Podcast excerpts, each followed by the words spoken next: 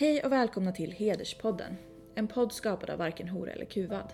Vi är en förening som vill vara en röst för dem som annars inte får sin röst hörd. Och i den här podcasten så kan ni få kunskap om hur hedersnormer kan se ut.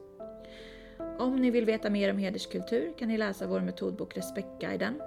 Ni kan även läsa Varken hora eller kuvads rapporter 11 och 1200 som kartlägger hedersförtryck i förorter i Stockholm och Göteborg. Vi har också en tidning, Förortsfeministen, där vi skriver om hedersnormer, vilket vi snart lanserar ett nytt nummer av. För att ta del av det jag precis har nämnt så kan ni besöka våra sociala medier eller vår hemsida www.vek.se. Där hittar ni även tidigare avsnitt av just Hederspodden. I det här avsnittet samtalar VEKs ordförande Amineh Kakabaveh med en av VEKs aktivister, Diana. Hon har själv växt upp i Sverige men hennes föräldrar har flytt hit från Mellanöstern. I avsnittet diskuterar vi den vardagsheder som hon, precis som många andra unga flickor, har stött på genom uppväxten. När man pratar om begreppet hederskultur så pratar man främst om mekanismer såsom tvångsäktenskap, barnäktenskap och könsstympning. I det här avsnittet lyfter vi andra mer vardagliga mekanismer som också tillhör hederskulturen, såsom kontroll av kvinnors klädsel, kärleksliv, sexualitet, fritid och val av vänner kopplat till kön. VEK har tidigare haft en kampanj på våra sociala medier för att uppmärksamma den här vardagsheden. Vi anser att den begränsar unga flickors och kvinnors levnadsvillkor och den bör inte bagatelliseras eller bortses ifrån. Avsnittet handlar också om hur vi i VEK jobbar mot hedersförtryck och hedersnormer både i skolan men också i resten av samhället.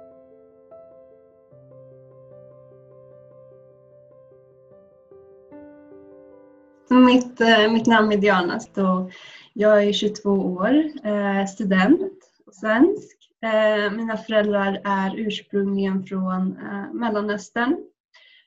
De flydde på grund av krig och de hamnade i Sverige. Jag är här för att prata just om vardagsheder som är inskränkningar i vardagen där kollektiva normer går före samhällets normer och samhällets regler. Eh, jag, kan, jag kan börja tala om ehm, lite ehm, när jag växt, hur jag växte upp. Eh, när jag gick i eh, lågstadiet så, så var jag lite av en rebell. Jag, jag var, lekte med killarna. Jag, jag var väldigt...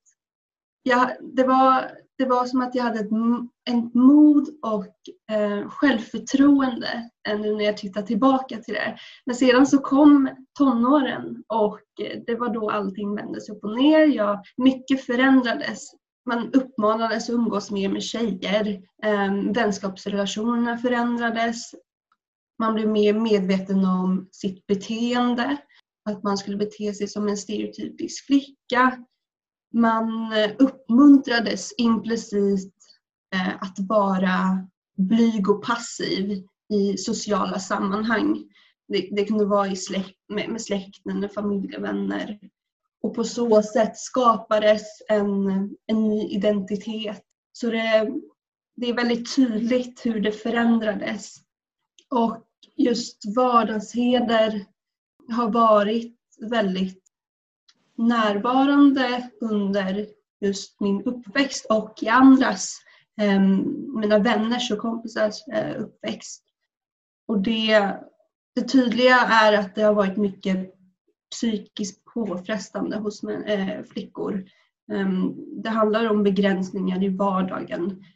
Det, det är mycket kontroll över flickor, eh, flickors beteende, vad de gör, vad de gör på fritiden, om de umgås med, eh, med andra killar. Och man har inte samma frihet som som, som andra svenskfödda med, med urs, ursprunglig svenska helt enkelt. Um, så det var just det som påverkade mig väldigt mycket just under min uppväxt. Att jag inte kunde, det var svårt att förklara för andra om min situation, om andra flickors situation, just om hedersnormer. Jag kunde inte identifiera mig med andra. Man kände sig väldigt utanför det var liksom, jag var omedveten om det och jag tror att många flickor är fortfarande. Det, det upplys inte i, i samhället lika mycket som, som andra ämnen. Jag har jobbat med ett antal feministiska frågor och i organisationer som jobbar med tjejers rättigheter och det har varit väldigt lite om hedersnormer och, och, och hedersförtryck och att det kan se det ser ut på så många olika sätt. Man kan inte peka ut att det ser ut på ett visst sätt. Och det, också har, varit, det har varit väldigt problematiskt för att på så sätt så har inte jag kunnat identifiera mig med just det förtrycket jag har sett hos, eh, som det talas om i, i media, sociala medier och andra.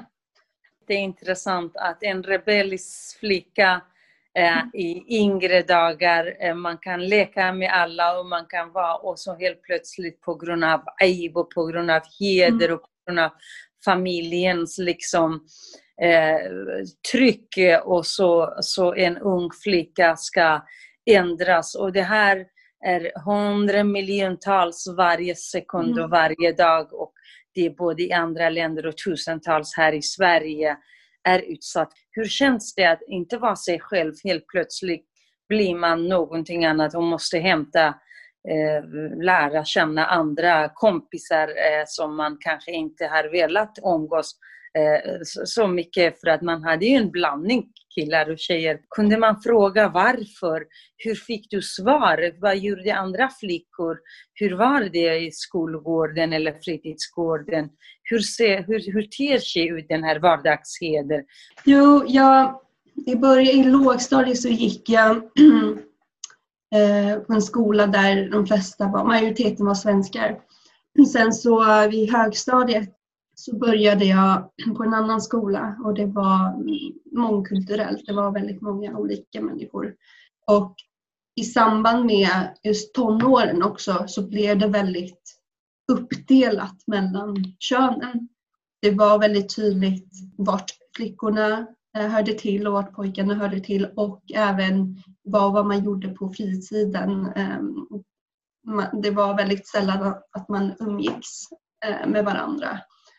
Och det just nu som jag, det jag känner nu det är en otrolig frustration, en otrolig ilska inom mig att, att det blev så och att det just, just att man, man begränsar sig, sig själv på grund av eh, idén om att eh, hur flickor ska vara och vad, vad, de, vad de hör till.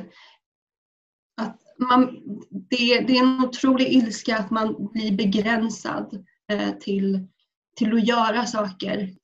Jag önskar just nu att eh, jag, jag ser upp till den där lilla flickan på eh, lågstadiet som, som vågade, vågade vara sig själv och gjorde allt som, som, som som var roligt ehm, och inte tänkte på just de här normerna och hur en flicka ska vara. Och som du pratade om ehm, så är det så har språkbruket en stor roll. Ehm, just det här begreppet aib, det har varit, eh, det har varit eh, ett väldigt konsekvent användande eh, i, i, i just i mitt språk. Och det, om, man, om man förklarar vad det betyder så är det ju skamligt och oanständigt skulle jag tolka det som. Och det, det har jag fått höra hela mitt liv. Um, och jag tror särskilt um, just på grund av att um, jag är kvinna. Se att du, du, du visste, du var rebellisk och de tog ifrån dig alla de här rättigheterna som du skulle vilja ha för att vara en fri tjej och, och, och leka och ha kul och roligt. Eh, precis som en, ett barn ska vara. För att man är ju faktiskt barn. Men sen kom det här. Fanns det ingen? Önskade ni tjejer? Pratade ni sinsemellan? Vad är det det här det drabbar oss? Eller var det normalt att alla levde i det? Ingen i skolan sa något. Ni, vad önskade ni skolan skulle hjälpa till eller samhället? Var, var det någon tanke om detta eller var det så normalt att alla var drabbade och så blev det så. Jag skulle nog säga att det var väldigt, väldigt normaliserat. Um, um, just att, var, ja, jag skulle uppdelningen av tjejer och flickor och inskränkningen och begränsningarna var väldigt normaliserat. Man, man, man, man ifrågasatte inte det. Jag menar, jag var... Jag hade ingen aning om, om alltså vad, vad, vad normer är, vad vårt förtryck är, vad, vilka rättigheter man har. Det, det, hade, det hade man inte en aning om när man, när man var så ung. Så det, det var något som jag eh, rörde mig mot under hela min uppväxt. Jag hade den här rebelliska sidan av mig och ifrågasättandet av saker och ting. Så det var det som, har, det, var det som ledde mig till just eh, frågor om feminism och ifrågasättande av samhällets strukturer och kulturella strukturer. Så det har varit mitt verktyg genom min uppväxt.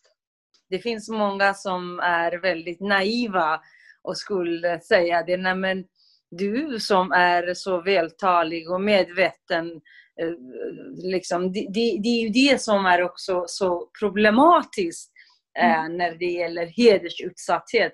Det innebär inte att man, man inte är en medveten feminist. Du är ju en rebellisk, men så fort du kom till puberteten, då ska du inordna dig i familjens ansikte och släktingar. Och många flickor kanske hade ännu värre. Men man pratar inte om de här sakerna eftersom skolan brister också. Där mm. feminismen som talas i samhället, det är inte för alla skolor. Och, och hur skulle du och ni tjejer önskat att man skulle göra? Till exempel nu går du på universitet, pratar man om de här frågorna på gymnasium?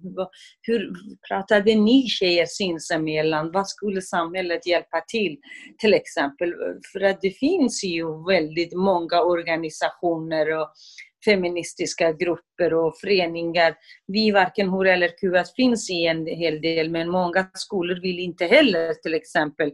Hade skolan kunnat till exempel göra annorlunda? Ja, absolut. När jag gick i gymnasiet så minns jag tydligt att jag skrev om just hedersproblematiken och eh, kvävande kärlek, ehm, kontroll av bar, sina egna barn. Ehm, just på grund av att man har en sån omsorgen och kärleken blir kontrollerande.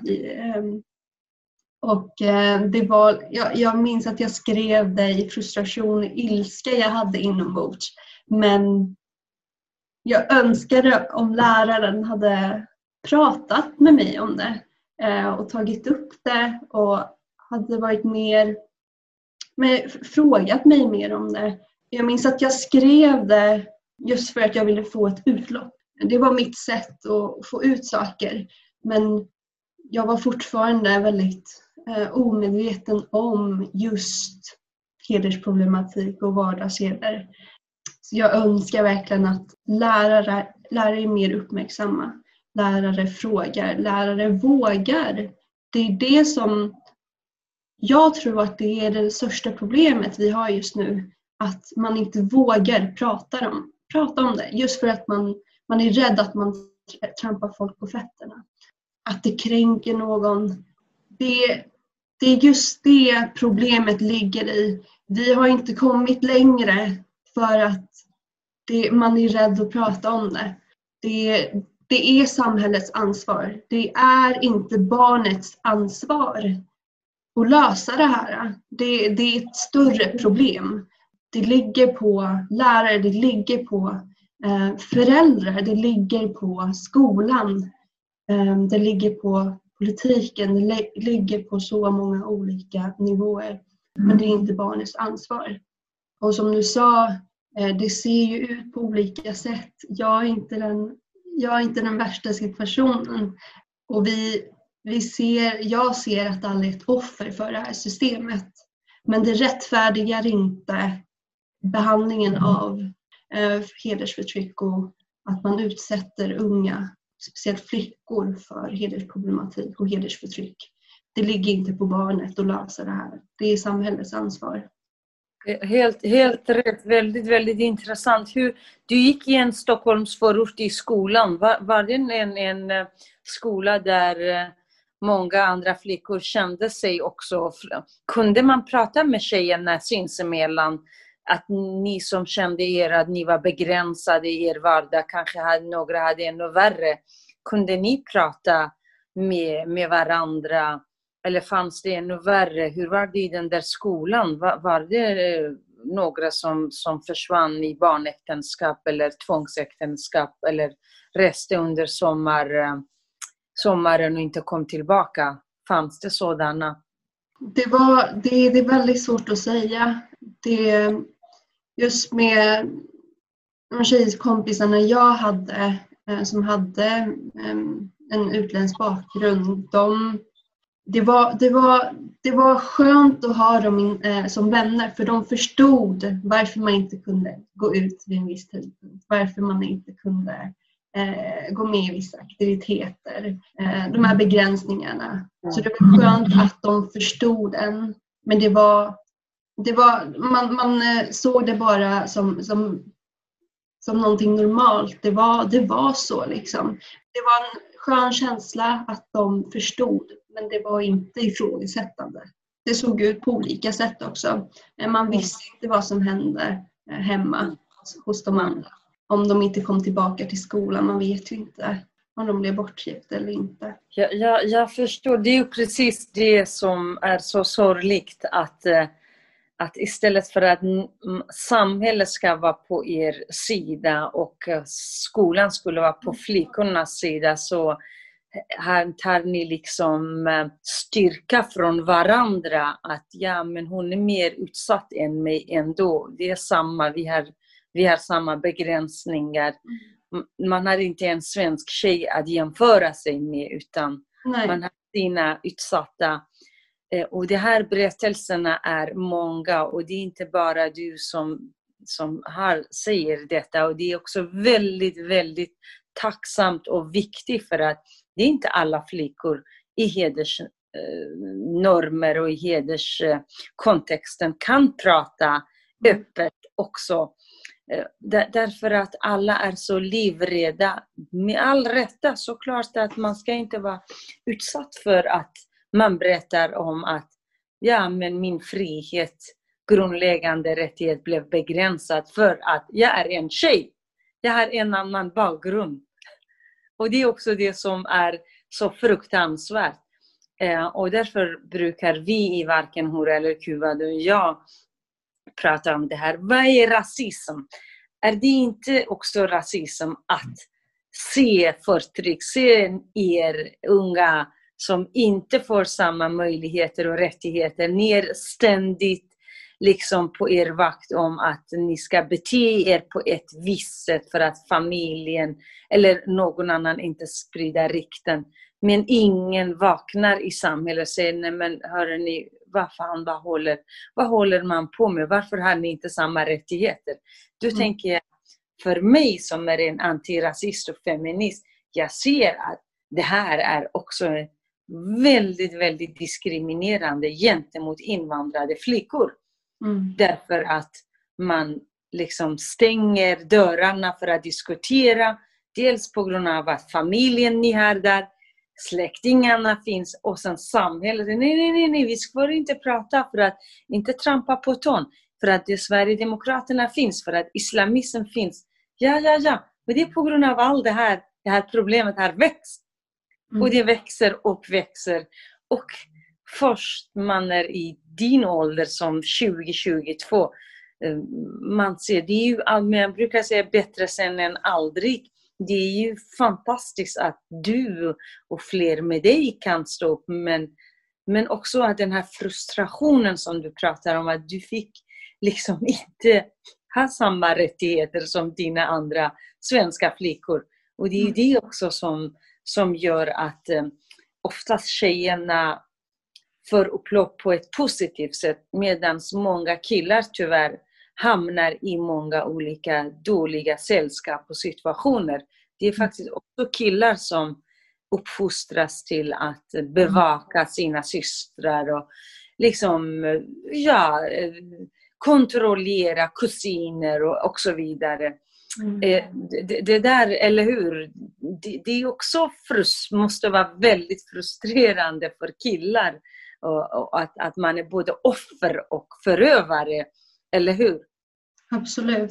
Jag, får, jag träffar ju nya eh, studenter hela tiden nu på universitetet och eh, man, man, jag, jag, brukar just gå in på eh, och prata om ja, hedersproblematik och hedersfrågor och det är väldigt, väldigt, väldigt många som inte fortfarande vet vad just det är. Hur ska man bekämpa ett problem där folk inte har kunskap om hedersförtryck eh, och hedersnormer? Det är där problemet jag tror ligger, att vi, vi behöver utbilda människor på skolan tror jag är den bästa plattformen att göra det och just upplysa samhället i hur det kan se ut. Det som du säger, det är, det är ett förtryck som, som det, det borde vara så självklart att vi ska bekämpa. Det är en mänsklig rättighet att leva utan förtryck. Det, vi, ska, vi ska ta det på allvar. Um, och vi har resurserna, vi har, vi har människor som, som kan berätta sina historier. Det finns ju otroligt många människor. Det är de som ska komma fram, de ska, de ska få dela med sig sina historier. De smärta de har gått igenom, den sorg de har, de har upplevt i sin uppväxt. Jag är en av dem som, som har upplevt det fast på ett annat sätt. Så jag känner att det är min skyldighet att berätta min version. Och förhoppningsvis så kan någon identifiera sig med det. Det skulle vara väldigt, väldigt stort. Du är ju en pappa som, eh, som är ändå väldigt eh, modernt och radikal. Jag menar, det, det är också att det är jättemånga tjejer som, som har ännu utsatts för värre saker av sin egen familj, men de kan inte prata för att det blir liksom fara för, för deras mm. liv och därför din röst är så viktig. Eh, en som dig som kan ändå eh, berätta eh, med, sina egna, med dina egna ord om vad det innebär, vilken frustration och vilken liksom, besvikelse också, eller hur? Från mm. samhällets sida. Mm. Och, och, och, därför menar jag på att man har inte förväntningar av barnen, man har förväntningar av deras familj och samhället ska mm. stå på deras sida. Mm. Och när, när föräldrarna sviker så borde samhället mm. liksom mm. träda in och, eh, och stödja och kunna medvetandegöra. Men, men du gick ändå i en kommunal skola, vanlig skola, där, där mm. fanns det en blandning av både både invandrare och eh, barn med invandrarbakgrund och, och mm. etnisk svenskar. Men ändå man pratar inte om, om flickors rättigheter och barnkonventionen och sånt. Ja, vilket är väldigt märkligt. Det är, vi lever i ett samhälle som är väldigt mångkulturellt. Det borde vara självklarhet att man mm. pratar just om förtryck som ser ut på olika sätt. Och som du säger, jag, jag har väldigt, väldigt tur att komma från en familj som är öppen på det sättet att de är, de är villiga att prata om det. De har varit väldigt måna om en, ens egna barns välmående. På, på det sättet har jag haft turen att kunna ifrågasätta. Eh, men jag, man har inte kommit undan just vardagsheder som, som finns. Det finns oavsett religion, kultur, vart man kommer ifrån.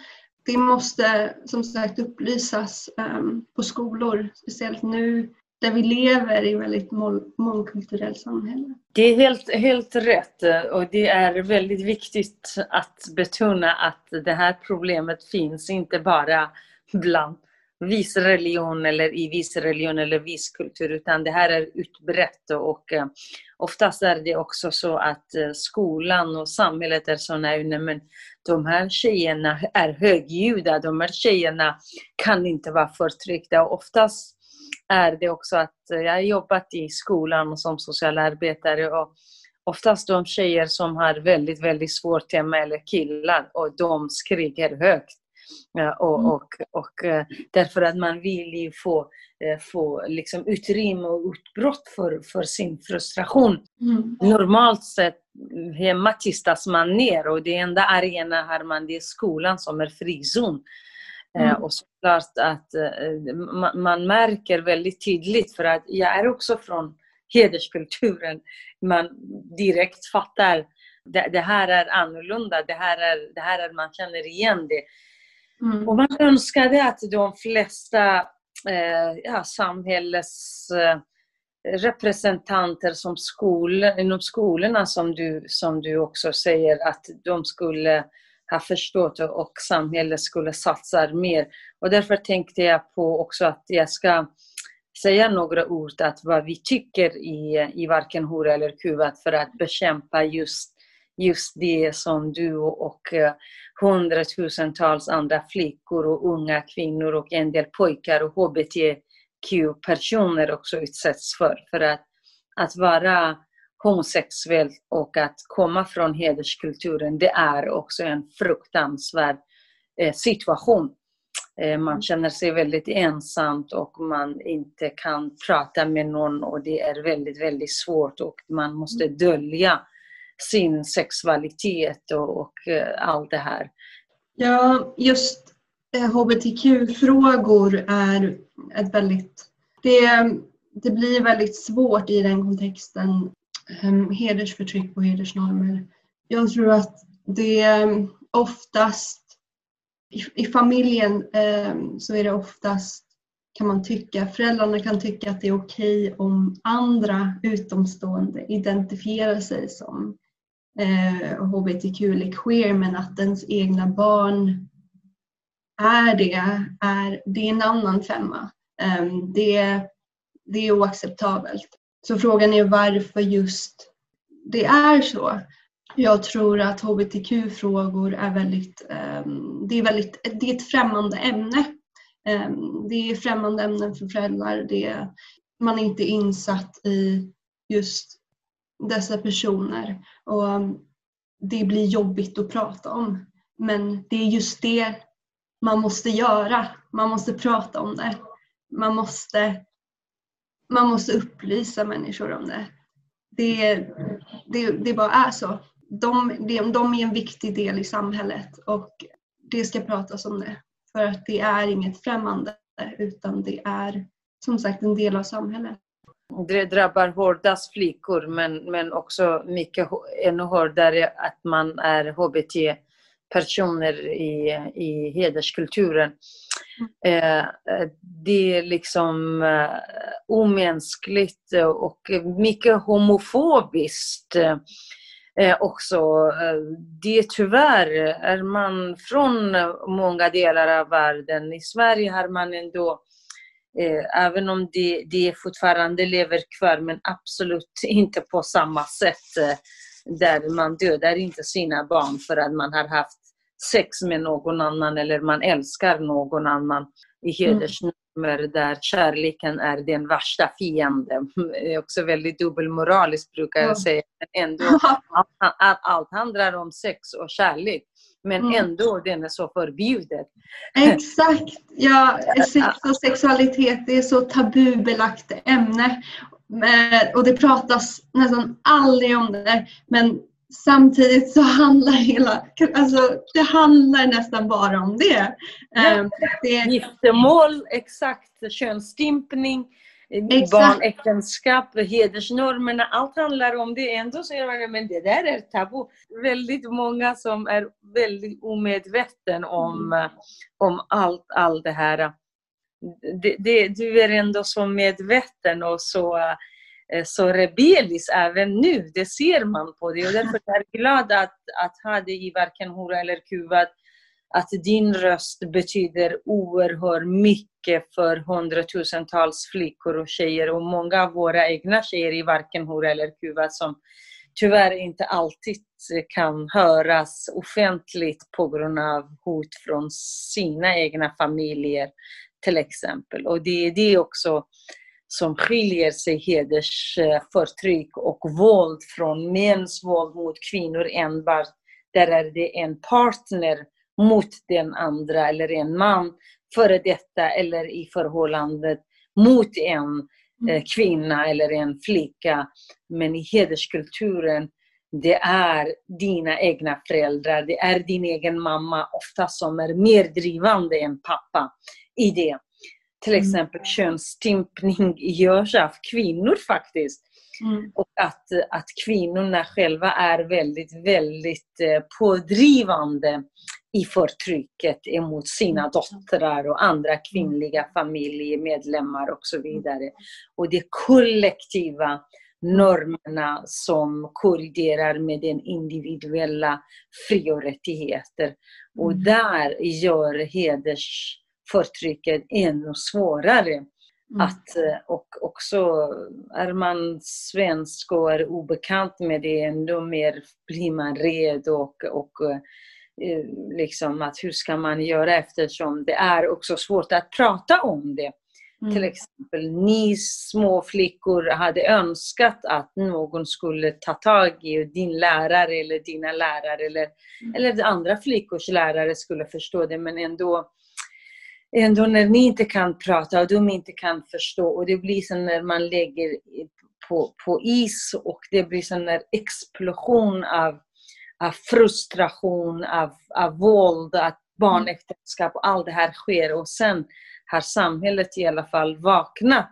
Men det är inte tillräckligt bara prata om och därför vi i varken Hora eller Kuvat och jag också som riksdagsledamot har drivit stenhårt de här frågorna. 2005 vi bildade, eller jag tillsammans med många andra grundade varken Hora eller Kuva. Sedan dess har vi kämpat för att få vara en blåslampa både i skolor och i förorter och i maktens korridorer och så vidare. Och därför eh, säger jag det är jätteskönt att nu i politiska maktens korridorer, de är medvetna, i alla fall de flesta, eh, förnekar inte. Men vad man gör åt det, det är en helt annan sak. Mm. Att, att det är bra med lagstiftning. Det kom ut den här lagstiftningen i första juli att om, om hedersbrotts... Alltså där, där i brottsbalken man, man höjde straffen eh, för, för de som, eh, som har avsikt att eh, till exempel med tvångsresa eller, eller eh, tvångs, till, eh, till äktenskap, tvångsäktenskap och eh, könsstympning. Mm. Eh, maxstraffen har, har höjts och det är bra att nu hedersrubricering kommer. Men om lagarna inte följs, om lagarna inte man vet det finns lagar, då blir det ännu svårare för att implementera dem. Mm. Och därför vi menar på att det är väldigt viktigt med utbildning som du också pratade om, både på universitetsnivå, att det ska finnas utbildade lärare och studenter om sina mänskliga fri och rättigheter.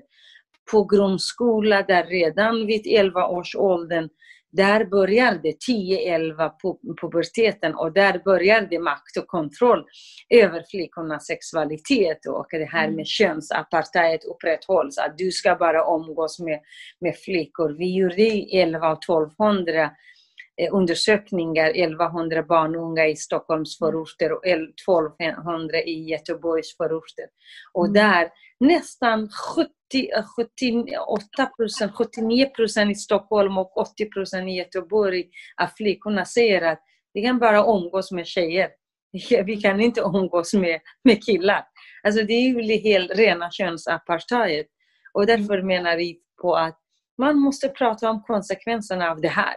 Man måste, lärare och skolan måste vara medvetna när en som skriver som dig till exempel, eller, eller viljan när någon vaknar till och ser mig och ser att det här förtrycket drabbar så många.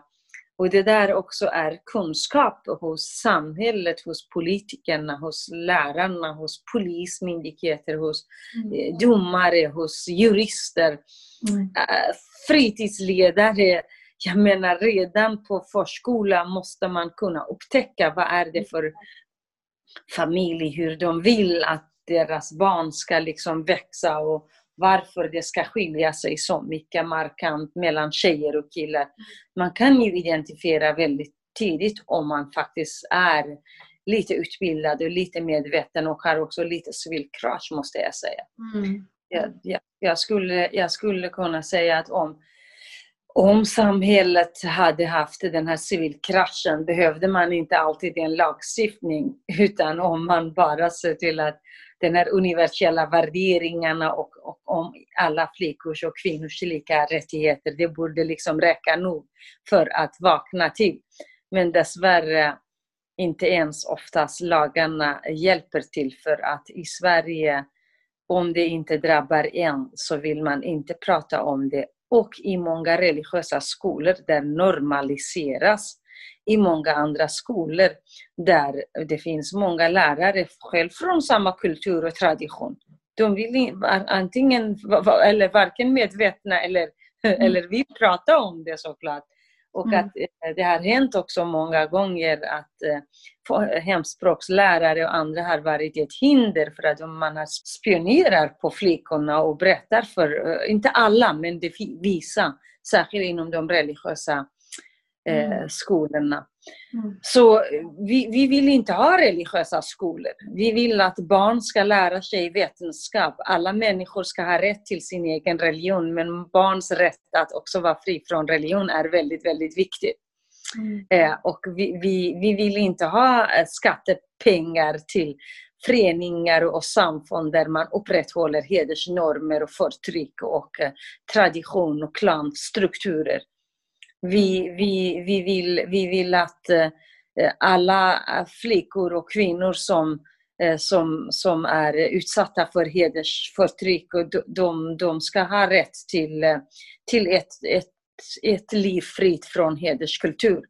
Ja, hur kan man göra? Jo, med MAS eh, utbildningar till exempel till SFI, till folkhögskolor, på arbetsplatsen, arbetsförmedlingen, i de här coachningarna. Det ska ingå mänskliga rättigheter och befrielse och kvinnors frigörelse. Det är absolut väldigt, väldigt arbetsmarknadsfråga. Om flickorna, kvinnorna är befriade från förtryck, då kan de också söka jobb i tidigt ålder. De kan gå i skolan. Många flickor har blivit bortgifta och de har inte gått i gymnasium, bara grundskola och hög och mellanstadiet. Och därför har man en låg utbildning, då kan man inte heller få ett bra jobb. Mm. Så hederskulturen hindrar så himla mycket och därför vi menar på att, och jag menar på att befriar man någon från förtryck så är man också en fri kvinna eller människa att på arbetsmarknaden, på universitetet eller på annat sätt mm. söka mm. utbildning. Också, också faktiskt en fri kärlek. Det vill Precis. säga att man har en kärlek som man själv väljer. Väljer man inte, är man bortgift, då har barnen upplevt också våld för att föräldrarna är så upptagna med sina konflikter, man har inte koll på barn. Många i förortens pojkar, man, föräldrarna har så mycket annat, eh, inte är i samhället, de vet ingenting och det händer att man, barnen blir kriminella. Man kan mm. hamna, man kan vara hedersförtryckt förtryckt på grund av heder och gör massor med dumma saker för att allt mm. annat man döljer. Man måste liksom hela tiden ljuga hitta en lögn för att beskriva nästa lögn. Mm. Det är så, för att förebygga allt detta, det är ett samhällsarbete. Det är inte bara en individ, det drabbar så många, det är samhällets ansvar. Därför vi, vi, vi föreslår i flera punktprogram som vi kommer att komma ut också med våra krav och förslag till, till samhället. Hur kan man förebygga både könsstympning och barnäktenskap och vardagsheder och religiösa skolor och fundamentalister och också rasism förebygger man allt det här. Man förebygger också den här rasismen som också till exempel växer i och med att eh, i, i samhällena växer både utanförskap och segregation och hedersnormer och religiös fundamentalism. Såklart att den också påverkar att, eh, att, eh, att rasister och, och, och andra, andra fundamentalister växer, mm. extremister växer. Och det är absolut ett eh, väldigt, väldigt eh, samhällsproblem och, eh, och, det, där, det där är inte ungdomarnas liksom fel. Det är i grunden familjerna och, och samhället som har svikit dem. Och såklart att man är barn under 18 år, man behöver allt stöd mm. från olika håll. För jag är oerhört tacksam och glad att eh, Diana för, för dina eh, inlägg och eh, ditt eh, inspel här. Väldigt viktigt och betydelsefullt. Ja, ja, jag vill tacka för ditt engagemang och eh, trots, trots att det sker ehm, eh, förtryck eh, för, över unga, unga flickor eh, men även väldigt vuxna eh, kvinnor ehm, så tror jag ändå att vi är på väg ehm, eh, mot en ljus framtid. Det är det jag vill hoppas på eh, och det är det jag vill jobba för. Så jag ser ljuset i tunneln och jag tror att man, vi kan samarbeta med, med många olika människor. Ehm, och jag tror att samarbetet kan hjälpa, ehm, hjälpa vår väg framåt. Så ja, tack snälla Amin.